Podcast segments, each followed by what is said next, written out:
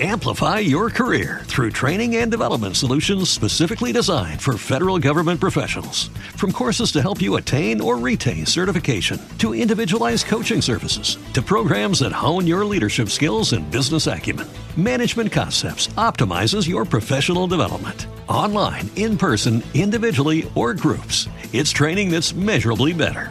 Learn more at managementconcepts.com. That's managementconcepts.com. Blog Talk Radio.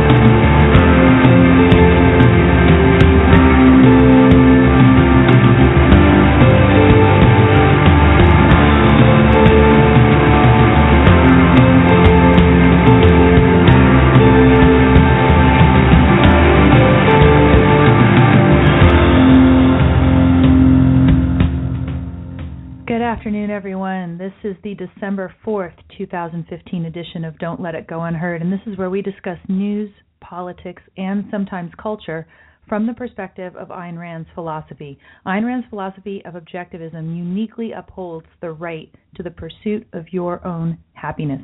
I'm your host, Amy Peikoff, and you can probably hear again in my voice a uh, little bit. Actually, I'm going to adjust this microphone here. I'm, I'm hearing some sound. Ooh, this let me let me turn this off for a second. I'm going to do a little plugging. One second. Give me a second. Turn that off.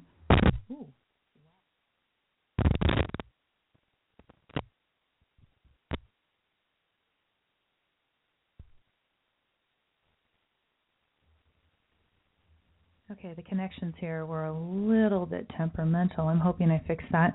You can hear in my voice I still am battling the sickness that I had last week during the show. And in order to avoid the outcome that I had last week, which was at the end I had a coughing fit that I could not stop, um, the mic is on now. You should be hearing me. Are you able to hear me, Tim? I'm hoping you can hear me. Let me know if you're hearing. Okay. No? Tell me if you guys can, hear me out there. Hoping we're not having technical difficulties. Okay, excellent, excellent. I am hearing some weird sound from. Ooh, wow, the mic cord is like super temperamental. So I am sorry for that. I don't know what's going on exactly with it. Yeah, if I even just barely touch it, we're getting these horrible noises. So I'm going to try to just not touch it. I love uh, live radio. Okay, so like I said, live radio last week did not work out so well at the end when I was coughing, and so I'm going to go for just an hour today. Uh, I actually thought I wasn't going to have that much unique to say this week that hasn't already been said out there. And I don't know actually that I'm going to have something tremendously unique and profound, but that I was enough motivated to have a show and and talk to you guys today simply because of the Obama administration's treatment of the horrible jihadist incident in San Bernardino on Wednesday. And so if you saw the show title, it is Obama administration pledges allegiance to Islam, declares war on First and Second Amendments, and I'll talk about exactly what I mean by that in a minute. I feel like I have to give a disclaimer though when you start going into this kind of topic. This is not a show for somebody who wants to come in there and go, "Oh yeah, all Muslims are bad. Let's just all go kill all Muslims."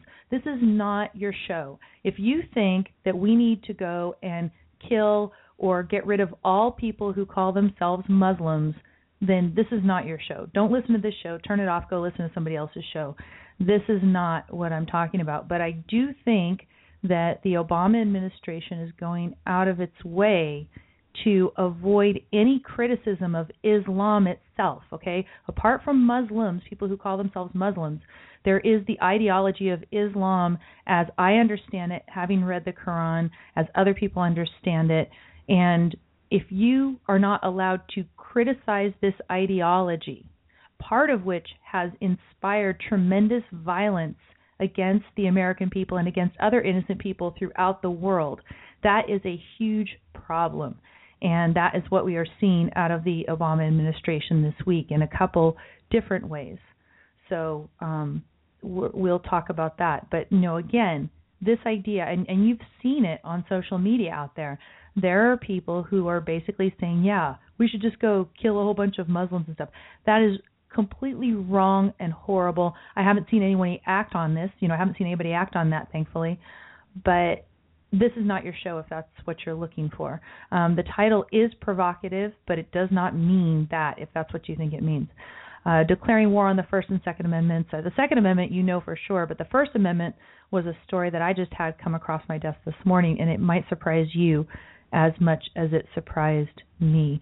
Fiona here in the chat room. By the way, welcome everyone who's joining me here in the chat room. I see uh, Tim Peck, thank you, and Trevor, Fiona, John Kenny, Michael Wharton, Mo.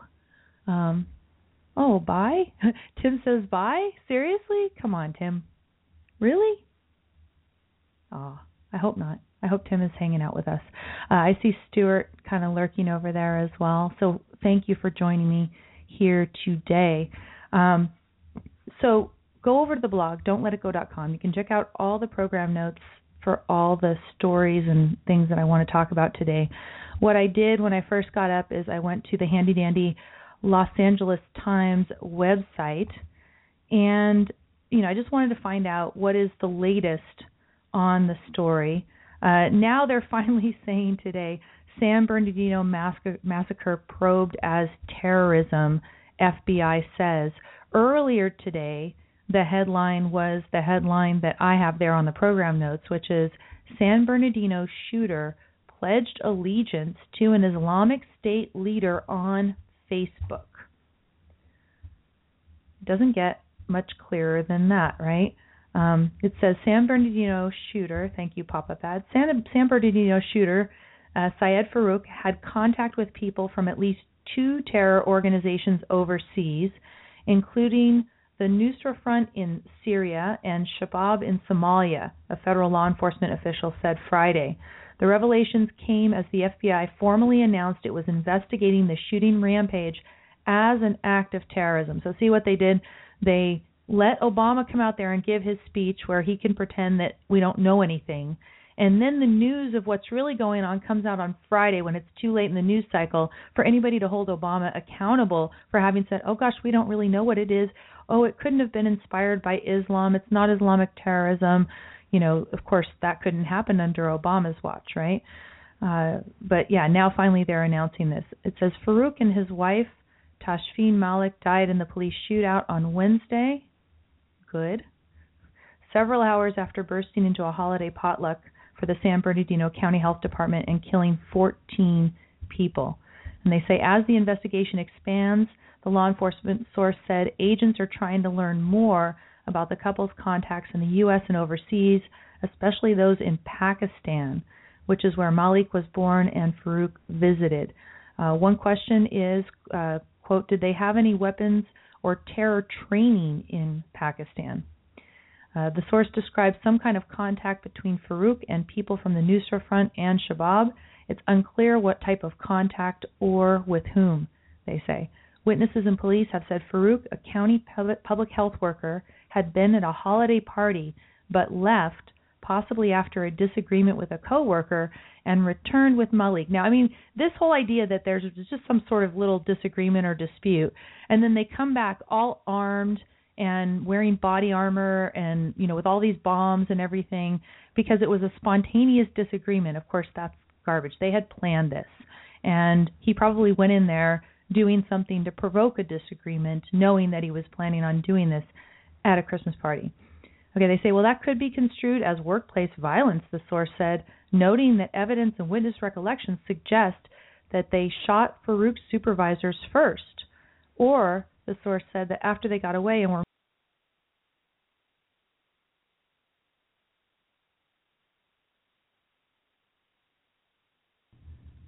Okay, this is very strange. I had a weird uh, message in my thing that I was disconnected. Yeah, you lost sound, it says. Okay, so where was I? So Malik, who is the wife, pledged allegiance to an Islamic State leader in a Facebook posting, according to two federal law enforcement officials. Now, supposedly, what she did is she then she had took the post down. Yeah, you got me back now. That's right. Um, someone said that I passed out. No, for some reason, Blog Talk spontaneously disconnected me and reconnected me, and this is through Skype, so I'm not exactly sure how that occurred. Usually, a Skype connection is fairly solid. Uh, Tim says, "Breathe." I'm back. yeah, no, I'm fine. I'm fine. And actually, if I end up with some sort of real disconnection problem, I will type for all you guys in the chat room. I'll send out a tweet, whatever, to say, "Look, I'm okay. I'm good. I'm good." Because Blog Talk just sometimes has glitches, uh, and maybe it was a Skype glitch this time. Who knows? So, um, anyway, so Malik did declare allegiance to an Islamic State leader in a Facebook posting, and they were able to determine this even though I guess she had attempted to take it down. So that means that somehow the NSA is doing its job to at least get some of the information. Um, so these are some of the basic facts. There was an interesting twist on the story this morning. I saw a link out there to a story that was, t- and I actually saw. I went to the the story and looked a little bit, but the landlord of the apartment in which this couple lived with their six month old baby can you believe you do this when you have a six month old baby? Um and and you do it and you kill the coworkers who gave you the baby shower. I mean this is all the the stuff that they did. Um anyway the landlord of the apartment apparently opened the door I guess when asked by reporters, the report the the landlord tried to say, "Well, I didn't mean for all the reporters to go in there, but they just pushed their way in after I opened the door." So, why did you open the door when you've got a swarm of reporters there? So they just all pushed their way into this apartment. As I hope and understand, the primary law enforcement investigation of the apartment was done and maybe all the stuff that is really useful was removed from the apartment. The apartment looked rather uh, you know, cluttered and, and messy. So it looked like a search had already been conducted there from the few pictures that I saw. But if you want to go and take a look, I did see one picture of something that looked like an Islamic prayer rug, um, you know, hanging on the wall or something. So uh, maybe uh, maybe law enforcement just took a picture of that, or maybe they didn't find it useful because it doesn't fit their narrative. Who knows? Um, but as I understand, they did already do their investigation. So hopefully the reporters are not messing anything up for uh, or impeding the law enforcement investigation. Um, but anyway, those those are the basic facts, and you know this is this idea that what happens with the media and then also with law some law enforcement, some in the Obama administration to be sure, is they delay telling us that the event has any connection to Islamic terrorism for quite some time. And it's like they want the news to die down. They want most people who just hear about things once and don't actually follow up to try to figure out what the cause of it is or anything else, we just want them to be satisfied with it's the big bad guns that did it and we really don't know what the motive of these people might have been. Oh, it could have been workplace violence. We're still looking into it. And, you know, they want to have confidence in Obama that Obama is looking into it and he's protecting us and he doesn't want to rush to judgment and this and that. And then they go about their day and forget. And then only later, and particularly today, like I said, the LA Times headline was changed today to finally say that they are investigating it as terrorism officially. The FBI is saying this only on a Friday in the afternoon. Fiona in the chat room says, yeah, whitewashing reality. So this is one way in which I see the Obama administration as pledging allegiance to Islam, so to speak, right? Because they do not want to give that press conference at a time where they don't have any kind of plausible deniability about being ignorant about who the people are or what the motive might have been because they do not want to help spread any information that might lead you to be critical of Islam. Right? They don't want to be part of that. Even though Islam is worthy of criticism, and it's true, not all Muslims take seriously the parts of Islam that are most disturbing to all of us. I mean, what do I care about Islam? I care about Islam only because there are people who, because of that religion, would like to kill me. That is the only reason I care about it. I don't want anything to do with it. I'd rather just live and let live and you know, you can pursue your religion. I'm not religious myself, but um that's fine so long as you do not want to do me harm, as so long as you do not want to destroy the protection of individual rights that we have here in America, whatever's left of it. Uh, so long as you don't want to do those things, I'm fine. But I'd rather just let you live your life and I live my life. I don't really have to do that much with you if I don't want to. Um, and we can live peacefully. That's fine. Uh, maybe, you know, for certain Muslims, we can even be friends from a little bit of a distance, maybe. Who knows?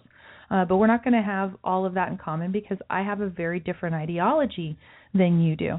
Um, but why do we care? We only care because there are a significant number, a significant minority of people who adhere to this religion who adhere to it to such an extent that they take seriously the passages in the Quran that tell them to kill the infidels wherever they find them and that that's morally justified. And in fact it's worthy of praise and it's going to get them 72 virgins or or whatever.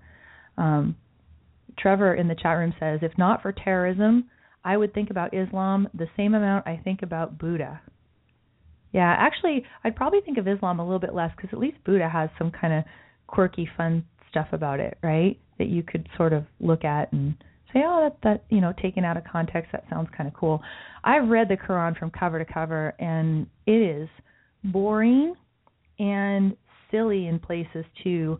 Uh, my favorite part of the Quran that I like to quote is um, there's this part where apparently Muhammad was getting sick of kind of rude house guests who would come to dinner and, and be rude. So, and I, I'm going to paraphrase, and it's been a while since I've tried paraphrasing this, so it's not going to be very accurate. But essentially, you know, the Quran is supposed to be the word of Allah. So here's Allah talking about what you, the followers of Islam, are supposed to do with respect to the Prophet Muhammad. Um, it says something like, you should not um, go, like, suppose you're invited to dinner at the Prophet Muhammad's house, right? You should not go early unless you have been given leave. So, you know, unless you've been given permission to arrive early, you shouldn't arrive early. And then it was and then you know when you're at the dinner, make sure you don't stay too long, you know, kind of stay longer than your invitation warrants because if you do, you will annoy the prophet. And the prophet won't tell you that you annoy him, but I Allah will tell you that you annoy the prophet if you overstay your welcome. It's, I mean, it's you know, can you can imagine that Muhammad himself did this, and it's like, oh yeah, that was Allah. Allah said that. It wasn't me. I promise. I, I you know, you don't annoy me. Craig in the chat room says I could not get through the whole thing. It was so boring and silly.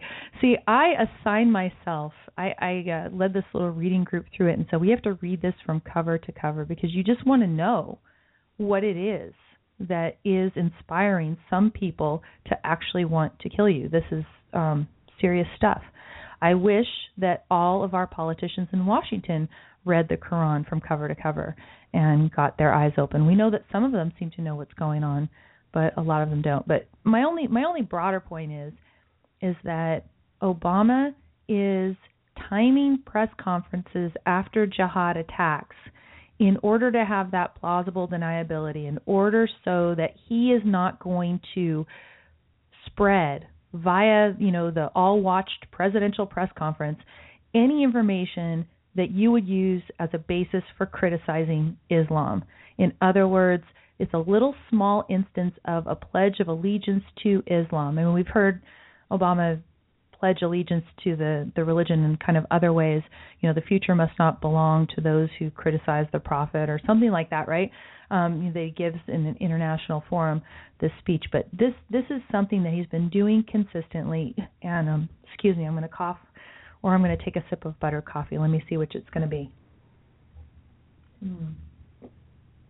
So he did that this week, and um, that is just one way in which the administration. Now, the more disturbing way that the Obama administration is pledging allegiance to Islam comes from Attorney General Loretta Lynch.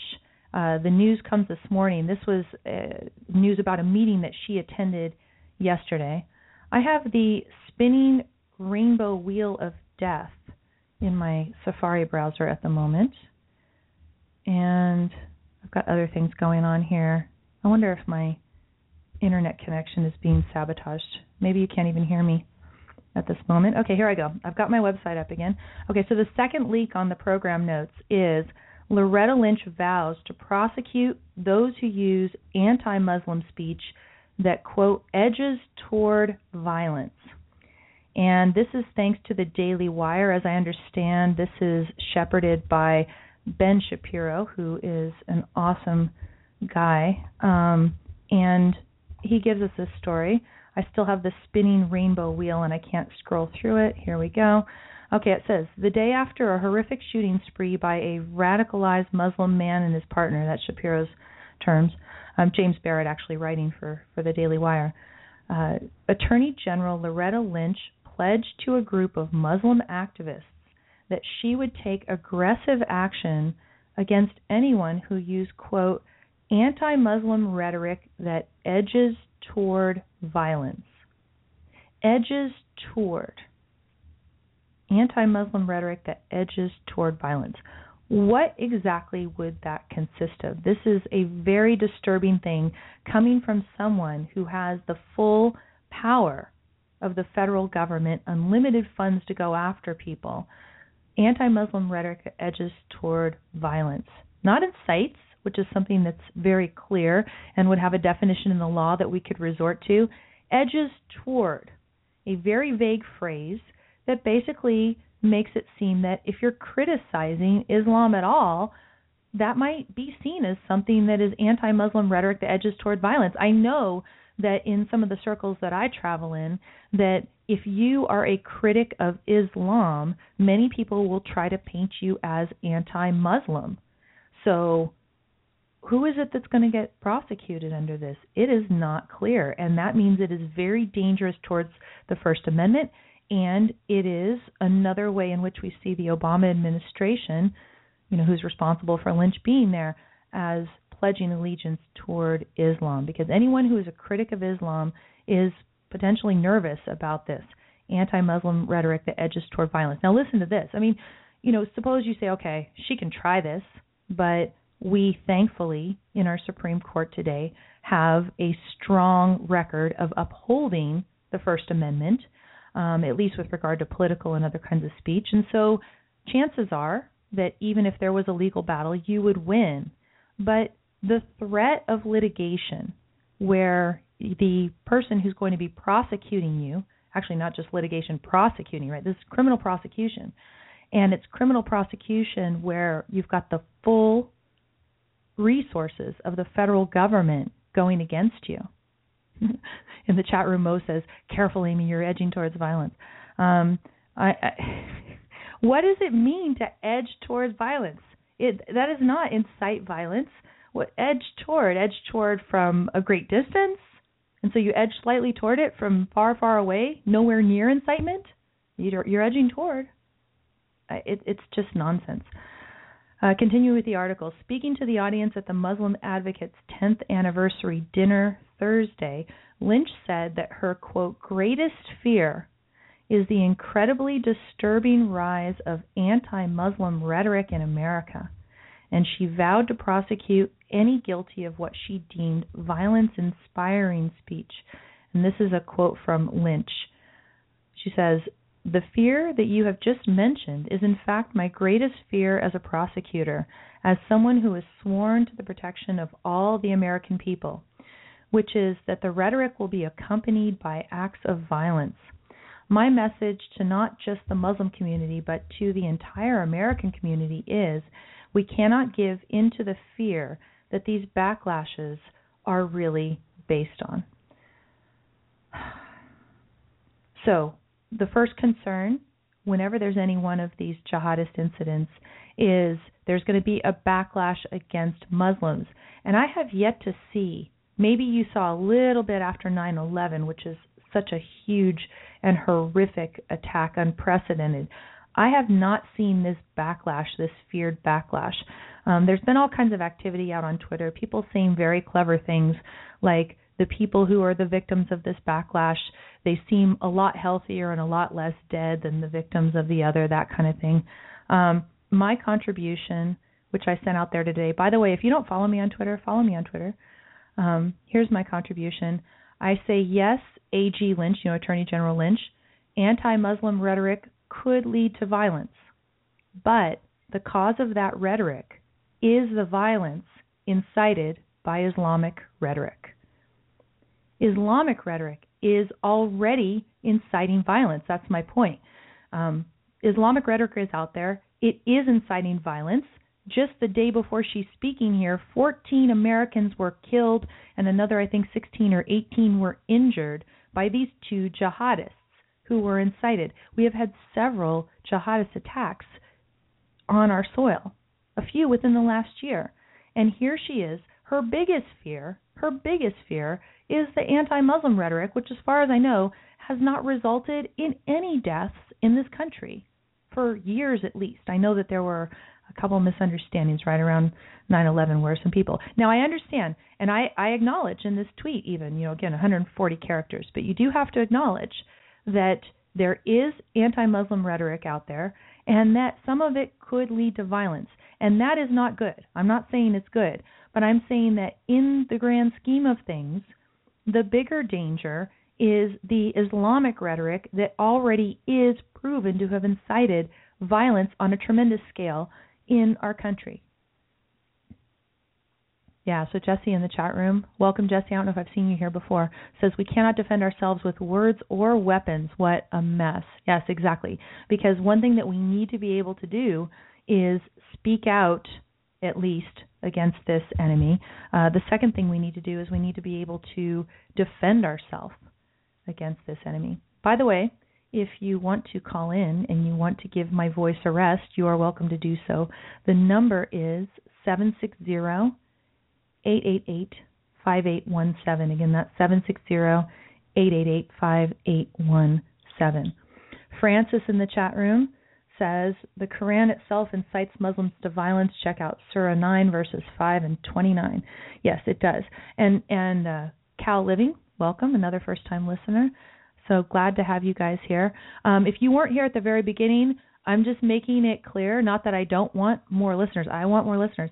But if you have the idea that we should go after all Muslims, that somehow all Muslims deserve to be targeted or harassed or anything else, eh, or any violence, you know, deserving of any violent retribution, that is not about this show. Obviously, we want to go after the jihadists.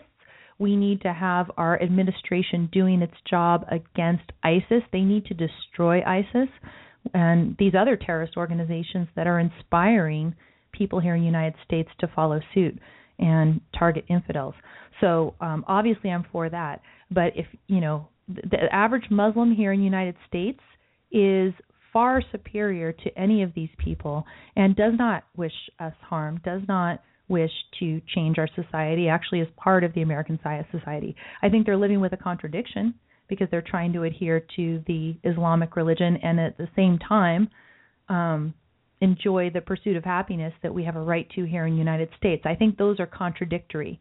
I do not think that actually consistently on any religion, but certainly not Islam, can you uphold the right to the pursuit of happiness. But some people try and they live compartmentalized lives as religious people and I say, okay, that's fine, live and let live. But if the idea is that we cannot criticize Islam in this country anymore, and that if we criticize Islam, it might be seen as anti Muslim rhetoric edging toward violence, that would be bad. Um, if you are inciting violence against a group, okay, fine, that is worthy of uh, prosecution. But you need to actually have the suspects satisfy the actual legal elements of incitement to violence. And there is no way that mere anti Muslim rhetoric that, quote, edges toward violence is going to satisfy the more rigorous criteria of actual incitement. Um, continuing again with the article over at the Daily Wire, she says, uh, assuring the Muslim group that, quote, we stand with you, Lynch said she would use her Justice Department to protect Muslims from violence and discrimination. Now, why is she going to pay special attention to discrimination? Think about this. Yesterday, not yesterday, two days ago, a number of people were shot dead by their co-worker. Would you not be tempted to discriminate? Excuse me, I'm going to cough again. This is not good. I'm going to take a sip of buttered coffee. Would you not be tempted to discriminate against Muslims in this climate? And so I think that, of course, she's already forecasting that that would be the case. There are plenty of laws on the books that prevent businesses who have employees above a certain number from discriminating against people on the basis of their religion. And so she would be ready to come in and make sure that doesn't happen. Because how dare you, you know, decide that maybe I mean think about this. This uh woman, Malik or whatever, the, the the female, the the wife who was the jihadist the other day, she had been screened completely by the FBI and still she slipped through the cracks. So you may be an employer who does really thorough background checks on your employees, but do you think you have the resources at your disposal that are better than the FBI? Now, maybe you would be more thorough in certain ways because maybe under Obama, the FBI is not allowed to investigate in certain ways. But I myself, I would think that the FBI has tremendous, awesome resources. And if somebody slips through the cracks and passes a background check from them and then becomes a jihadist, that gives you reason to pause as to whether you could do an adequate background check of a prospective employee yourself. But nonetheless, what are you supposed to do? No, nope, you're not supposed to discriminate. You're just supposed to trust because it would be anti American for you to discriminate against someone who uh who is Muslim. That would be, and of course, you know, what do they do today? They they do the package deal. They package the religion with an ethnicity, which sounds like racism. So it, it's racism. You know, that's really bad. We all know that's bad. Lynch says that the Constitution does not quote protect actions predicated on violent talk. End quote. What does this mean? She is not speaking in standard legalese. Actions predicated on violent talk. Um, the Constitution does not protect violent actions, but some actions predicated on violent talk are perfectly legal. So, what in the world is she talking about? I don't know if she knows. Uh, this is more from Lynch quote. When we talk about the First Amendment, we must make it clear that actions predicated on violent talk are not American. End quote. They are not who we are. They are not what we do, and they will be prosecuted. End quote. She's not explaining exactly what she means. She's tr- being deliberately vague so that you're scared out of criticizing Islam, so that you're scared out of expressing any reticence, any inability to trust Muslims after a violent incident like this. Um, you should not be expressing these things because who knows, you might run afoul of her, you know, vague phraseology here edging towards violence, uh, actions predicated on violent talk. I mean, what is this? Um, I mean, an action predicated on violent talk, there's you know, violent talk that is Islamic rhetoric, and an action predicated on that might be to go protest a mosque.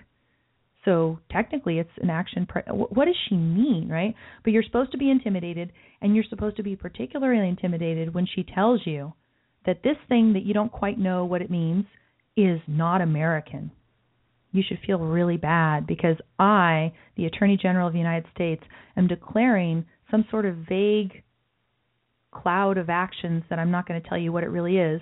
I'm declaring it un American so that you will feel intimidated, so that you will censor yourself going forward. Cal Living uh, oh, asks, Are they willing to live and let live as you stated, Amy? Many of them are. Um, and then the question is are we adequately investigating, screening, and keeping out those who aren't? Um, oh, you said you had family members who were in the building when it was attacked. Well, I'm very glad that your family members are okay, but that is terrifying, and nobody should have to go through this. I admit that, I mean, admit, there's no admitting. I agree that this is uh, the default of our leaders. They are not protecting us. And in fact, what did Obama do? He used this as another opportunity to blame guns, to make another push for gun control, as if preventing people from acquiring arms legally is going to prevent this sort of thing. I mean, these people had more than just guns. They had all sorts of pipe bombs and IEDs and all this other stuff as well. You are not going to prevent a jihadist attack by passing more gun laws. And in fact, you are potentially going to prevent jihadist attacks by letting people know, letting the potential jihadists know that wherever they go, there might be somebody armed. There might be somebody with a concealed carry weapon who is going to defeat all your plans of mass slaughter and not let you, you know, kind of carry out whatever your sick fantasy was. So, again, this is the second way that the Obama administration is pledging allegiance to Islam, where you've got Lynch vowing to prosecute people based on very vague criteria so that those of us who would criticize Islam and who would point to Islam as something that has inspired some of these people to come after us and to kill us, um, you know, she wants to silence you. She does not want criticism of Islam to be flown out there freely. She wants you to feel intimidated, like you are somehow anti American if you do this. And that is just not the way. I mean, blasphemy, as everybody knows, which would be any sort of criticism of religion or saying things that's offensive to people who are religious, it has a strong tradition here in the United States. She's the one who's un American for calling for this, not us. So do not feel intimidated. Um, yeah, it, it might be that the government does come after you, and it is true that they have tremendous resources, but we are in the world of crowdfunding. So if somebody does get prosecuted under this idea that they have anti Muslim rhetoric that edges toward violence, I have all confidence that freedom loving individuals would donate to help defend such a person. So, um, uh, Jesse in the chat room says to bolster my point here, gun violence declining except in gun-free zones. Yes, obviously the gun-free zones are places where they feel free. They can go in there and you know have their body armor and tremendously you know huge weapons and arsenals and tons and tons of ammunition and be virtually unfettered. Michael in the chat room says it cannot be repeated enough. There is no such thing as a right to be protected from being offended. Exactly. Uh, Cal Living says you have to remember that Islam is considered a religion as well as their government, which they want America to convert to. Um, they want America to convert to Islam, which America is separating religion and government. The two will never exist together. I agree that people who take Islam seriously are going to naturally push for Sharia. But I also think there are a significant number of Muslims, at least self titled Muslims, in this country. You may think that they're not real Muslims, whatever, you could have that debate another day. But there are people who call themselves Muslims and love it here. I heard of, for example, you remember the little scandal that's been going on this week about, um, you know, was Trump lying that thousands of Muslims cheered after 9/11 in Paterson, New Jersey. Now it looks it sounds more like there might have been hundreds or dozens or whatever, but there were Muslims who cheered in Paterson, New Jersey. And I've heard stories about other Muslims didn't live in Paterson, lived someplace close by, who wanted to go over to Paterson and beat up those Muslims who were cheering on 9/11. Why? Because even though they call themselves Muslims, they love America. They know the opportunity that we have here when the right to the pursuit of happiness is protected. So I don't I don't share that view and that's why, you know, I said at the very beginning of the show, maybe my show isn't for you because I'm not going to condemn all Muslims. Uh, Tim in the chat room asks, "Are there non-Islamic Muslims?" I mean, we we could talk about the terminology issue all day, but what we do know is that there is some subset of people who call themselves Muslims who actually pose a threat to us, and there is some there's a, a vast majority, I think, who do not. Now there are also a number in the majority who kind of silently or sort of sympathetic with the minority who are doing the bad stuff, but they won't themselves do anything or say anything one way or the other. These people simply don't matter and you just ignore.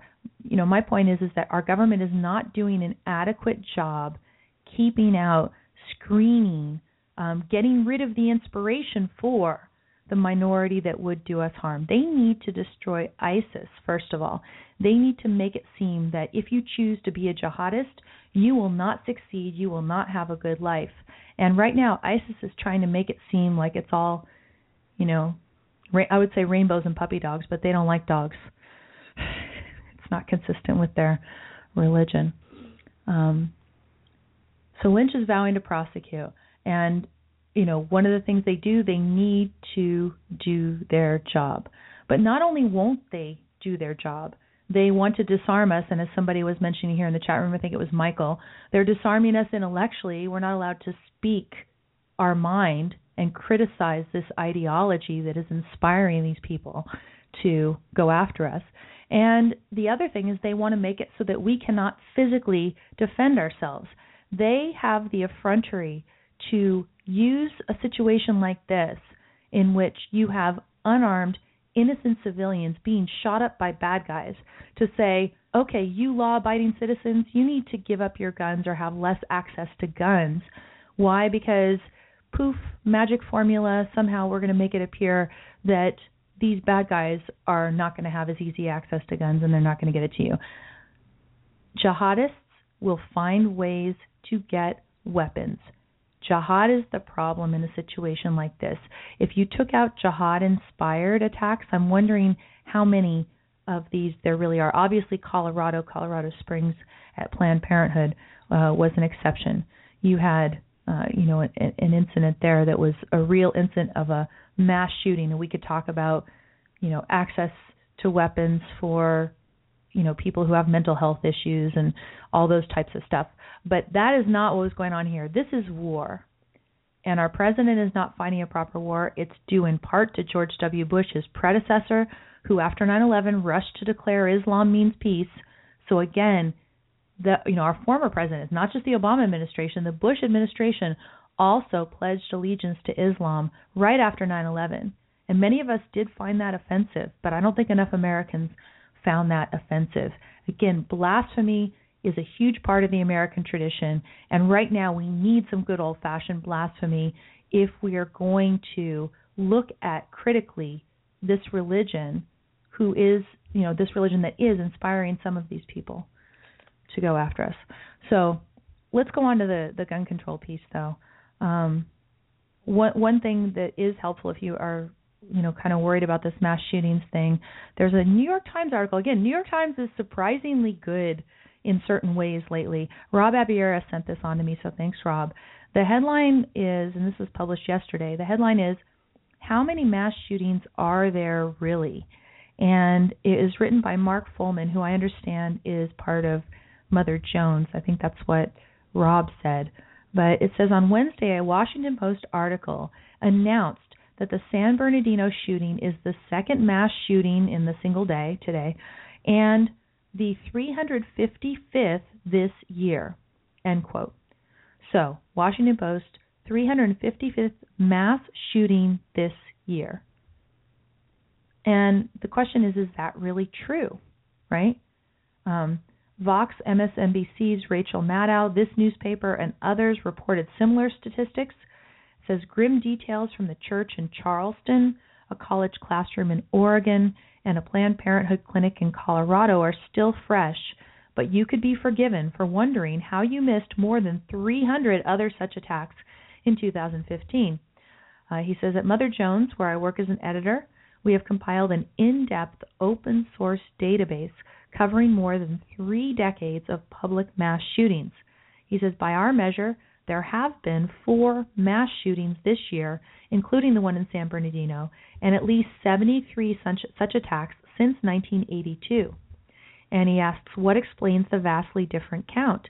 The answer is that there is no official definition for mass shooting. Almost all of the gun crimes behind the much larger statistic are less lethal and bear little relevance to the type of public mass murder we have just witnessed again. Including them in the same breath suggests that a 1 a.m. gang fight in Sacramento restaurant in which two were killed and two injured is the same kind of event as a deranged man walking into a community college classroom and massacring nine and injuring nine others. or that a late night shooting on a street in Savannah, Georgia yesterday that injured three and killed one is in the same category as the madness that just played out in Southern California. He says while all the victims are important, conflating those many other crimes with indiscriminate slaughter in public, that's what he's saying is a mass shooting, indiscriminate slaughter in public. He says this if you conflate those, it obscures our understanding of this complicated and growing problem. Everyone is desperate to know why these attacks happen and how we might stop them, and we can't know unless we collect and focus on useful data that filter out the noise. And then, this is the most interesting thing because he, he goes into why it is that you've conflated these things. You've con- conflated these other events that have nothing to do with the idea of indiscriminate slaughter in, in uh, public uh, with the actual mass shootings, and then you get this number like 355. It turns out it comes from the Obama administration. Comes from the Obama administration. Says in 2013, a mandate from President Obama for further study of the problem of mass shootings lowered the threshold for you know the the death toll that would make it qualify as a mass shooting from four victims, four or more, to three victims. And when he did that, then suddenly a whole bunch of more shootings qualify as mass shootings.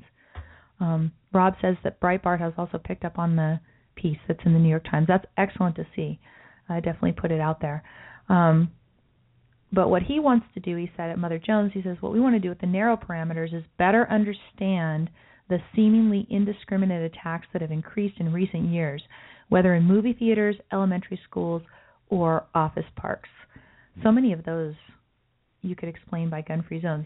What I would love to do is see where you don't have a gun free zone and where you don't have jihad, and then what are the statistics that are left.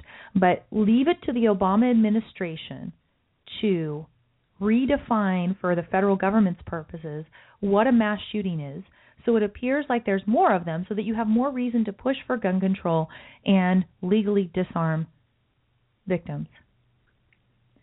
Tim uh, points out here in the chat room as well something helpful, which is that if a mass public shooting is prevented, it's not a mass public shooting and thus not recorded.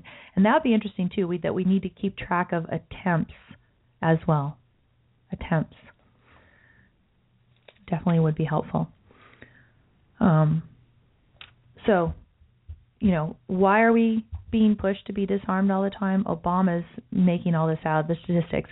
The other uh, horrific thing that Obama has been saying recently, and, and I can't even believe he's been able to say it with any kind of a straight face, is he's going out there making these comments that stuff like this happens only in the United States. And I'm thinking, what happened in Paris on the night of November 13th? And are we all forgetting that, or is Obama conveniently forgetting that? I'm feeling like Obama's living in an echo chamber. Maybe he's on something. I don't know what it is, but how can you go out there and say with a straight face that shootings on this scale really happen only in the United States? It's not true. And, you know, quite obviously it happened in, in Paris recently, so it was inexcusable for him to do that. Another sip of butter coffee. Thanks to all of you who donate to the Buttered Coffee Fund. If you want to throw in a little, I've got the donate button on the top right hand side of the blog at don'tletitgo.com. And uh, I love drinking this stuff. Okay, so here's some good news Ted Cruz. Ted Cruz is doing better and better in the polls all the time. New York Times this week, actually, I didn't put it the link in the program notes, but one guy from the New York Times came out he says anybody but Ted Cruz.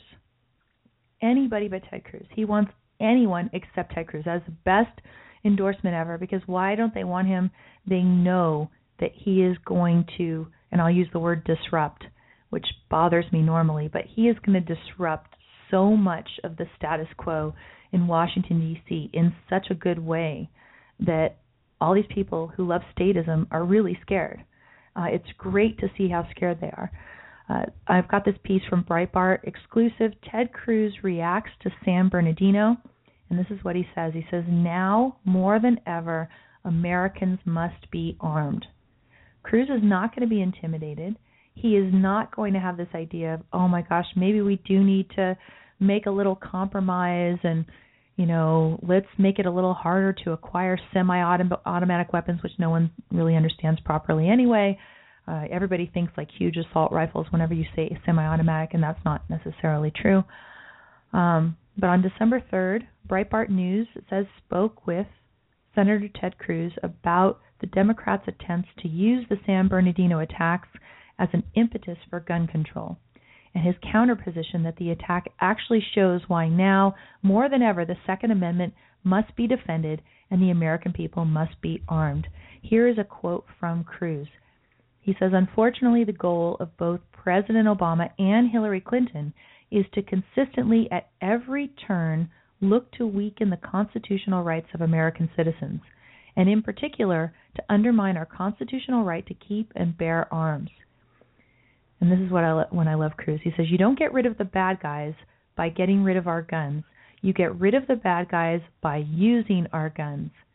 He says, and rather than respond to radical Islam and terrorism with a commitment from the president to keep this nation safe, to kill the terrorists, instead, Barack Obama and Hillary Clinton refused to even utter the words radical Islamic terrorism. Now, every time Cruz says that, it's starting to sound sort of like campaign rhetoric, but it really is true. The extent to which the Obama administration and many of the Democrats have, in effect, pledged allegiance to Islam by not even saying the words radical Islamic terrorism, which is a kind of a watered down terminology. Why not just say jihadism or Islamic terrorism? Just forget radical. Terrorism is radical itself. Why, you know, Islamic terrorism? Why not just use that? So this is a watered down term, and they won't even use that term. It does say something, it really does.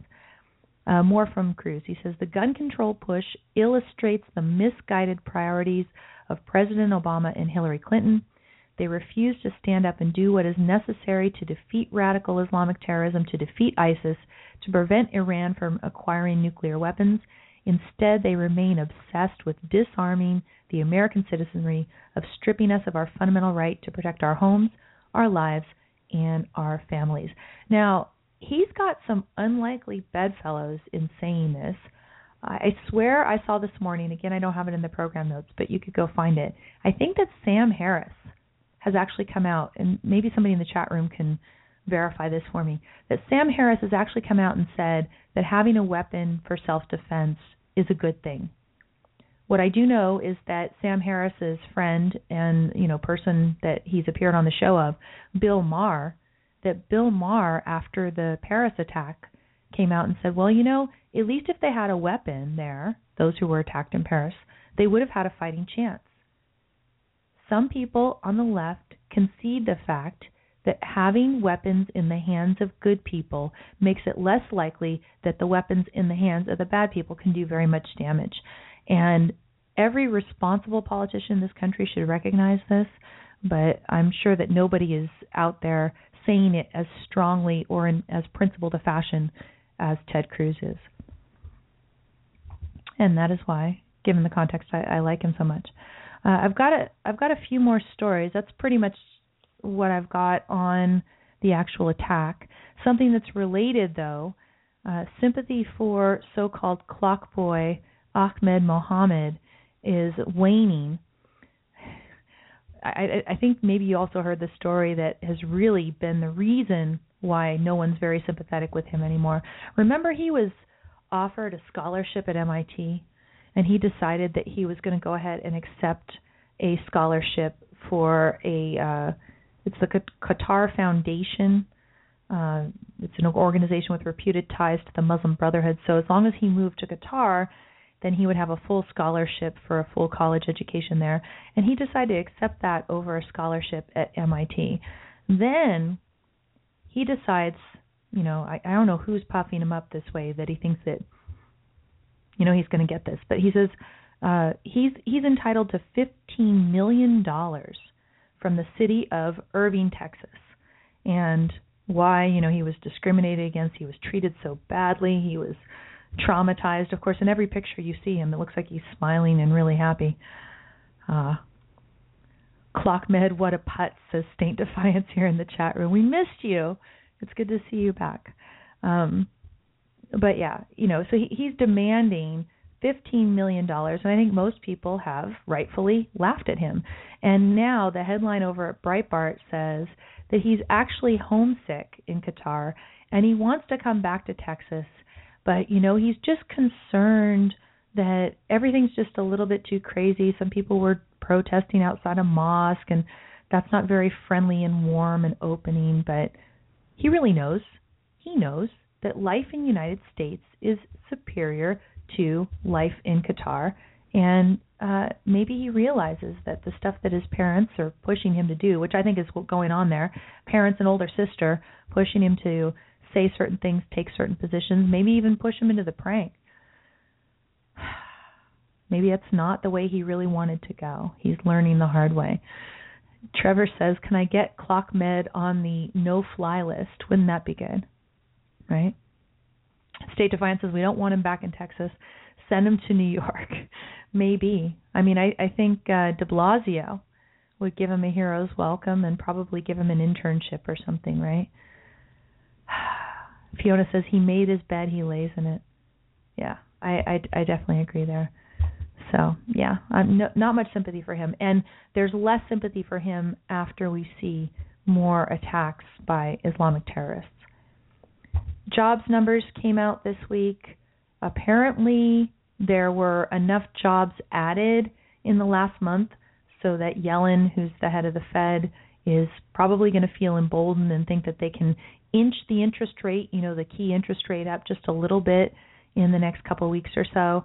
But if you, you know, go to the right place, you see that really only there's been only a slight improvement in the labor force participation rate, which has been at an all-time low for months and months, maybe years, right? 30 some odd, not all-time low, but I think 38 year low or something. So it's it's it's improved slightly from a 38 year low but only to the tune of a 100,000 jobs or something, a 100,000 people, and that's on a scale of 94 some odd million. So it's a it's just a very slight improvement. It could be seasonal as well. Why you would use seasonal job rates as a reason to increase the interest rates. Again, if you're on the premise that you don't want to you know destroy your little balance. I think these low interest rates are terrible in the first place.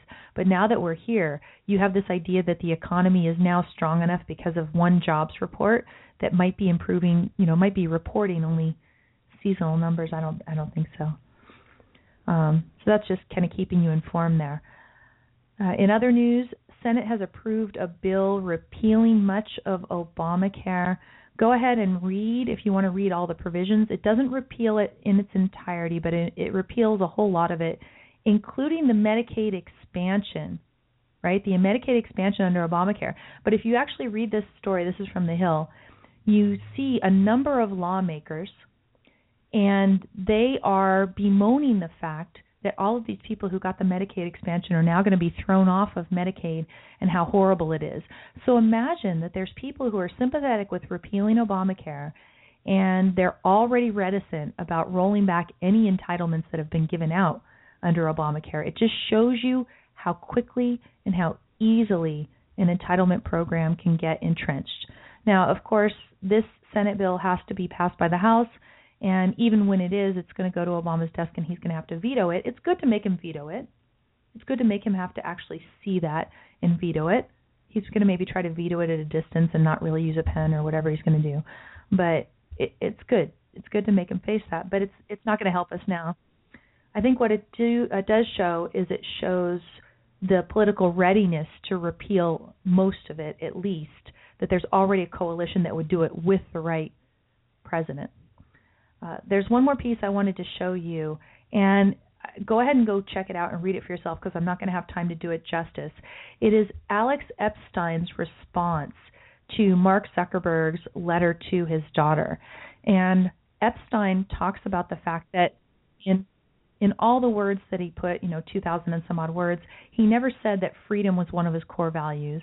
And yet, all of the values that he says he wants to defend are a result of freedom and that the much bolder thing to do would not be to give away all this money, but to actually use the money in the service of fighting for freedom, fighting against the statist governments that cause all the poverty and horrible conditions that Zuckerberg would like to cure. Why not go to the source? So check out Alex Epstein's piece, it's really good. Go to my blog at don'tletitgo.com and feel free to leave comments and continue the discussion about this day's show. Uh, the other thing is follow me on social media, Facebook, and also Amy Peikoff on Twitter. So have a good weekend, everyone, and I will uh, talk to you one week from today. Take care.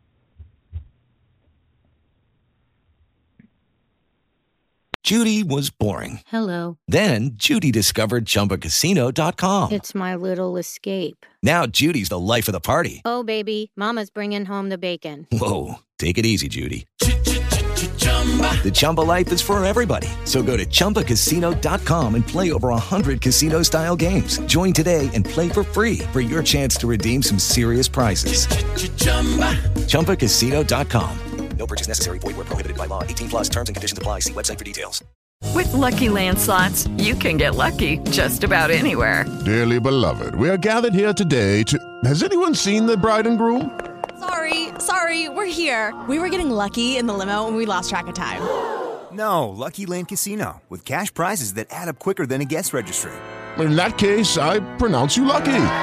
Play for free at LuckyLandSlots.com. Daily bonuses are waiting. No purchase necessary. Void where prohibited by law. 18 plus. Terms and conditions apply. See website for details.